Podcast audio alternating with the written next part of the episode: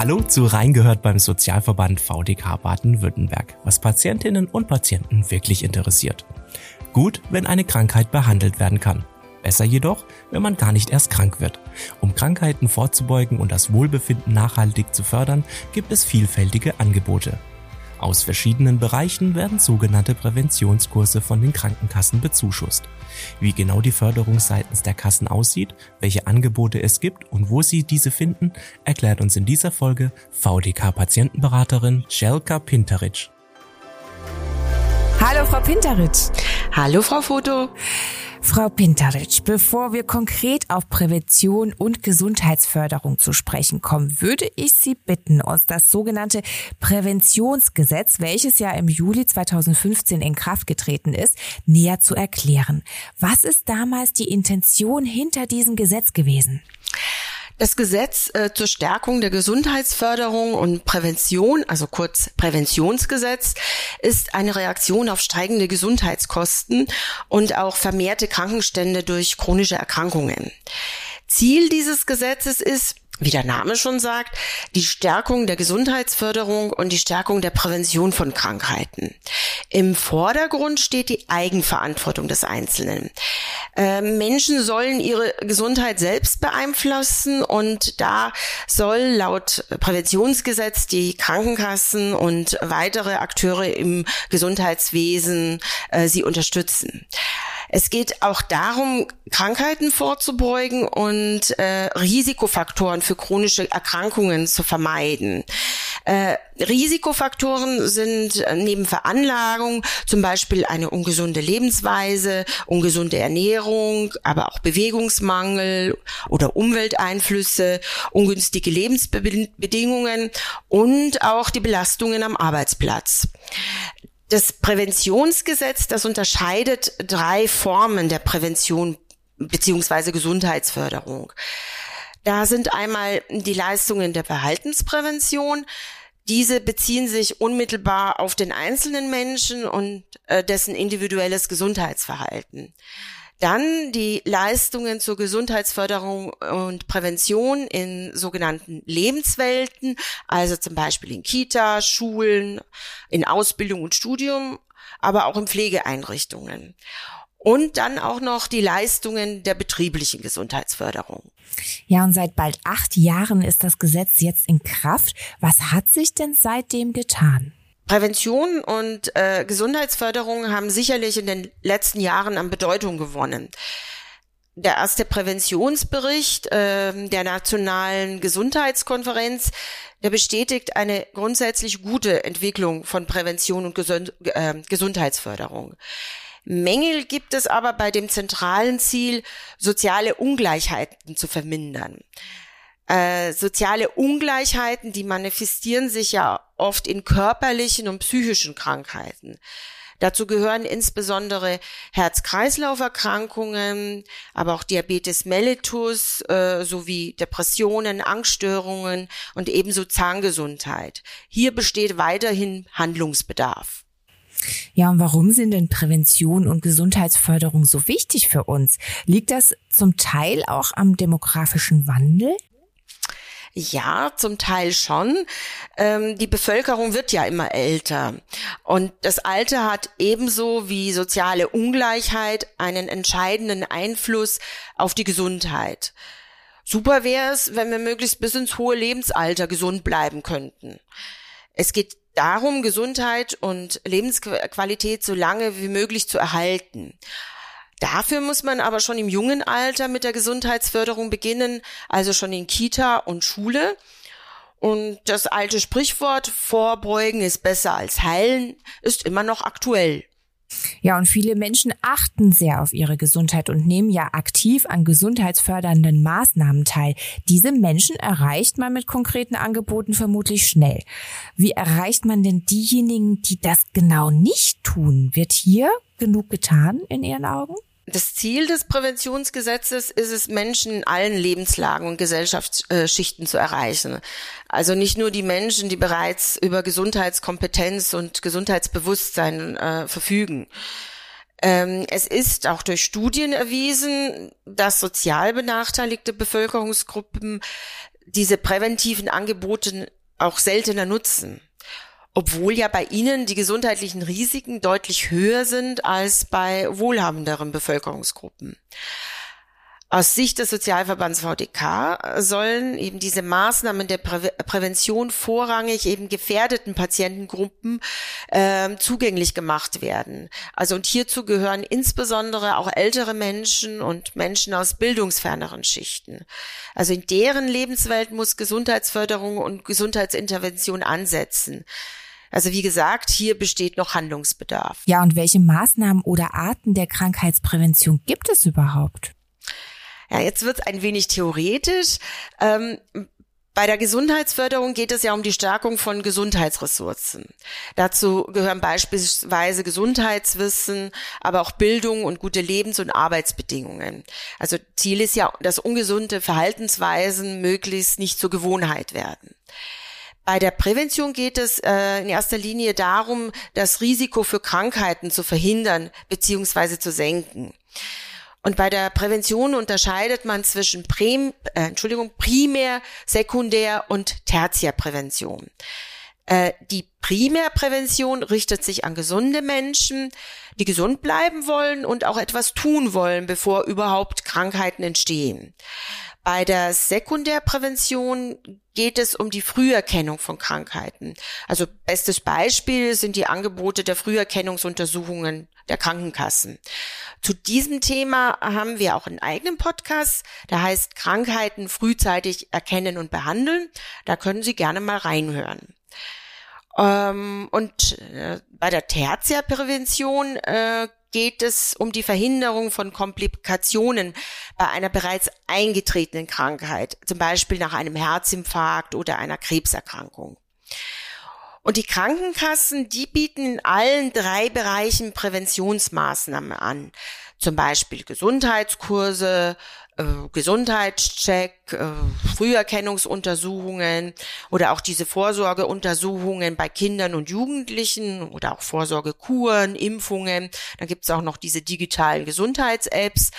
Ja, aber außerdem unterstützen die Krankenkassen auch diese betriebliche Gesundheitsförderung. Ähm, möchte heute insbesondere auf das Angebot ähm, der Präventionsgesundheitskurse der Krankenkassen eingehen.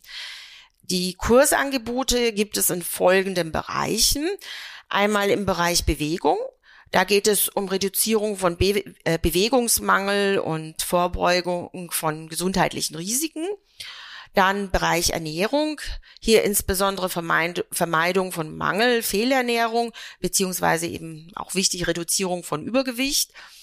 Ein weiter Bereich ist das Stressmanagement mit Stressbewältigung, Förderung von Entspannung, äh, und dann noch Rauchentwöhnung und Umgang mit Alkohol.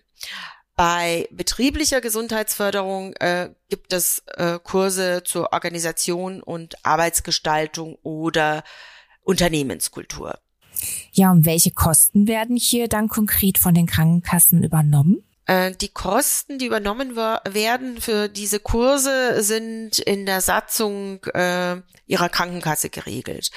Ähm, die Kurse bieten die Krankenkasse zum Teil selbst an und diese internen Kurse, aber auch äh, es gibt auch Online-Kurse, äh, also die internen Kurse und die Online-Kurse werden oft äh, zu 100 Prozent bezuschußt. Also da kriegt man dann die gesamten Kosten. Kassen bezuschussen, auch extern angebotene Kurse, wie zum Beispiel von einem, das kann auch ein Fitnessstudio sein, das es anbietet, Reha-Einrichtungen, Arztpraxen oder Physiotherapiepraxen. Äh, diese müssen aber zertifiziert, also anerkannt sein und in der Regel werden für diese Kurse 80 Prozent der Kosten erstattet. Es gibt aber auch so einen Maximalbetrag pro Kalenderjahr, der äh, für diese Kurse erstattet wird. Mm, und da unterscheiden sich die einzelnen Krankenkasse. Also bitte immer bei der Krankenkasse nachfragen. Mm, und dann gibt's eben noch so genannte Bonusprogramme, kennen Sie vielleicht. Das ist so ein Anreiz für gesundheitsförderliches Verhalten, also wenn man da Sport macht oder regelmäßig zu den Vorsorgeuntersuchungen geht oder eben auch an Präventionskursen teilnimmt. Dafür gibt's dann Geld oder Sachprämien oder auch Leistungen außerhalb des Leistungskatalogs der gesetzlichen Krankenkasse, wie zum Beispiel professionelle Zahnreinigung. Ja, und kann ich mir eigentlich dann auch für meinen Yogakurs das Geld von der Krankenkasse zurückholen? Ja, auch äh, für einen Yogakurs. Mm, aber eine wichtige Frage müssen Sie vorab klären. Ist der Yogakurs zertifiziert? Denn ohne Zertifizierung gibt's nichts von der Kasse. Ja, und wie funktioniert das mit der Zertifizierung? Wann gilt denn ein Kurs als zertifiziert und muss ich das gegenüber meiner Krankenkasse dann nachweisen? Ja, also für die Zertifizierung ist die zentrale Prüfstelle Prävention zuständig. Also diese prüft und zertifiziert ihren Kurs. Ähm, und die Prüfung erfolgt zentral. Also wenn Ihr Yogakurs alle Prüfkriterien erfüllt, erhält er das Prüfsiegel und Sie können die Kosten beziehungsweise den Zuschuss zum Ihrem Yogakurs von Ihrer Krankenkasse erhalten. Dafür brauchen Sie dann noch die Teilnahmebescheinigung und die Zahlungsquittung vom Anbieter des Kurses. Und wie ist da der Ablauf generell? Also wenn ich mich für einen Kurs entscheide, sollte ich dann vorab klären, ob dieser von der Kasse tatsächlich übernommen wird und und geht das auch tatsächlich rückwirkend, wenn der Kurs schon eine Weile zurückliegt? Also wenn Sie sich einen Kurs ausgesucht haben und der auch eben durch diese zentrale Prüfstelle zertifiziert ist, dann wenden Sie sich bitte an Ihre Krankenkasse, um zu erfahren, in welcher Höhe der Kurs bezuschusst wird. Sie müssen dann auch grundsätzlich an mindestens 80 Prozent der Kurseinheiten teilnehmen und auch den Kurs zunächst selbst bezahlen. Äh, und dann stellen sie den Antrag bei der Krankenkasse, benötigen aber äh, die Teilnahmebescheinigung und die Zahlungsquittung. Äh, die Kosten oder beziehungsweise den Zuschuss, den bekommen sie rückwirkend. Also immer vorausgesetzt, also alle Kriterien sind eben erfüllt. Äh, und es ist wichtig, aus der Teilnahmebescheinigung muss hervorgehen, dass es sich eben um einen Kurs handelt, der eben ein gültiges Zertifikat zum Kursbeginn hat. Und ähm, also es äh, muss Kurstitel, Kursumfang, Anbieter und Kursleitung müssen mit dem Angaben der Zertifizierung übereinstimmen, damit Kosten erstattet werden. Also achten Sie bitte immer drauf und fragen Sie vorsichtshalber beim Anbieter beziehungsweise Ihrer Krankenkasse nach. Ja, und wie oft zahlt die Krankenkasse denn für solche Präventionskurse? Darf ich beispielsweise gleich mehrere Kurse pro Jahr machen? Gibt es da Sonderfälle? Also pro äh, Kalenderjahr werden in der Regel zwei Präventionskurse gezahlt bzw. bezuschusst. Entscheidend dafür ist das Datum des Kursbeginns. Manche Krankenkassen finanzieren aber auch insgesamt nur jeweils einen Kurs pro Bereich, also zum Beispiel einen Ernährungskurs und einen Bewegungskurs. Ähm, Nachfragen bei der Krankenkasse lohnt sich, weil es Sonderregelungen in der Satzung der jeweiligen Krankenkasse geben kann. Außerdem können Ärzte auch Präventionskurse empfehlen. Das ist jetzt keine ärztliche Verordnung, aber eine Empfehlung, mit der Sie bei der Kasse den entsprechenden Kurs beantragen können. Und die Krankenkassen haben eine ärztliche Präventionsempfehlung bei ihrer Leistungsentscheidung dann auch zu berücksichtigen. Ja, und wie sieht es mit Präventionsangeboten in der Pflege aus? Also mit dem Präventionsgesetz haben die Pflegekassen erstmals einen mm, Präventionsauftrag äh, bekommen. Also auch pflegebedürftige Menschen können natürlich noch Ressourcen haben und diese können gefördert oder auch wiedergewonnen werden. Und da sind, gibt es Maßnahmen der Prävention, äh, zum Beispiel Ernährung, körperliche Aktivität, kognitive Ressourcen, psychosoziale Gesundheit, Prävention von Gewalt in der Pflege. Also mit dem Präventionsgesetz haben auch eben jetzt die Pflegekassen einen Präventionsauftrag. Ja, und gibt es denn speziell auf Frauen, Männer oder ältere Menschen zugeschnittene Präventionsangebote oder Angebote zur Vorbeugung bestimmter Krankheiten? Ja, die gibt es. Also zum Beispiel für Kinder gesundes Frühstück in der Kita oder in Schulen oder für Studenten Präventionsprogramme zur Vorbeugung von Depressionen oder auch Angebote zur Sturzprophylaxe für ältere Menschen äh, Fitnesskurse zum Beispiel speziell für Männer oder auch Frauen oder speziell für Frauen nach einer Brustkrebserkrankung. Da gibt es Angebote. Das ist eben das Ziel, äh, die Lebensqualität auch zu verbessern. Äh, es gibt auch spezielle Kurse zu Diabetes Typ, äh, Diabetes Typ 2 Vorbeugung eben auch mit dem Ziel, das Erkrankungsrisiko zu senken, beziehungsweise Erkrankte früh zu erkennen und zu behandeln. Wenn man denn noch weitere Fragen zu Präventionskursen oder anderen Vorsorgemaßnahmen hat, Informieren Sie die Menschen auch in der VDK-Patientenberatung darüber? Also unsere Kernaufgabe in der Patientenberatung ist die Lotsenfunktion. Wir verstehen uns als Wegweiser und das leider oft im unübersichtlichen Gesundheitssystem. Und wir geben Tipps, wie Sie einen Kurs finden können und informieren auch über Früherkennungsuntersuchungen, Vorsorgemaßnahmen und geben Hinweise auf zuverlässige Gesundheitsinformationen unter anderem zu dem Thema Prävention und Gesundheitsförderung. Danke, Jelka Pinteritsch, dass Sie heute bei uns waren und uns diese wichtigen Gesundheitsinformationen rund um das Thema Vorsorge und Prävention gegeben haben. Und auch vielen Dank fürs Zuhören. Wir hoffen, wir konnten zu diesem Thema wirklich die wichtigsten Fragen heute beantworten. Weitere Informationen und Kontaktmöglichkeiten zur VDK-Patientenberatung gibt es in den Show Notes dieser Episode. Bis zum nächsten Mal. Bleiben Sie gesund. Tschüss. Tschüss. Tschüss. Das war Reingehört beim Sozialverband VDK Baden-Württemberg, was Patientinnen und Patienten wirklich interessiert. Falls Sie Feedback oder Anregungen zu diesem Podcast haben, dann schreiben Sie uns einfach eine E-Mail an feedback@vdk.de. Mehr Informationen zum Sozialverband VDK Baden-Württemberg und unserem heutigen Thema gibt es in den Show Notes dieser Episode. Wenn Ihnen der Podcast gefällt, dann abonnieren Sie ihn gerne kostenlos. Natürlich freuen wir uns auch auf eine positive Bewertung von Ihnen. Und damit Tschüss, bis zur nächsten Folge.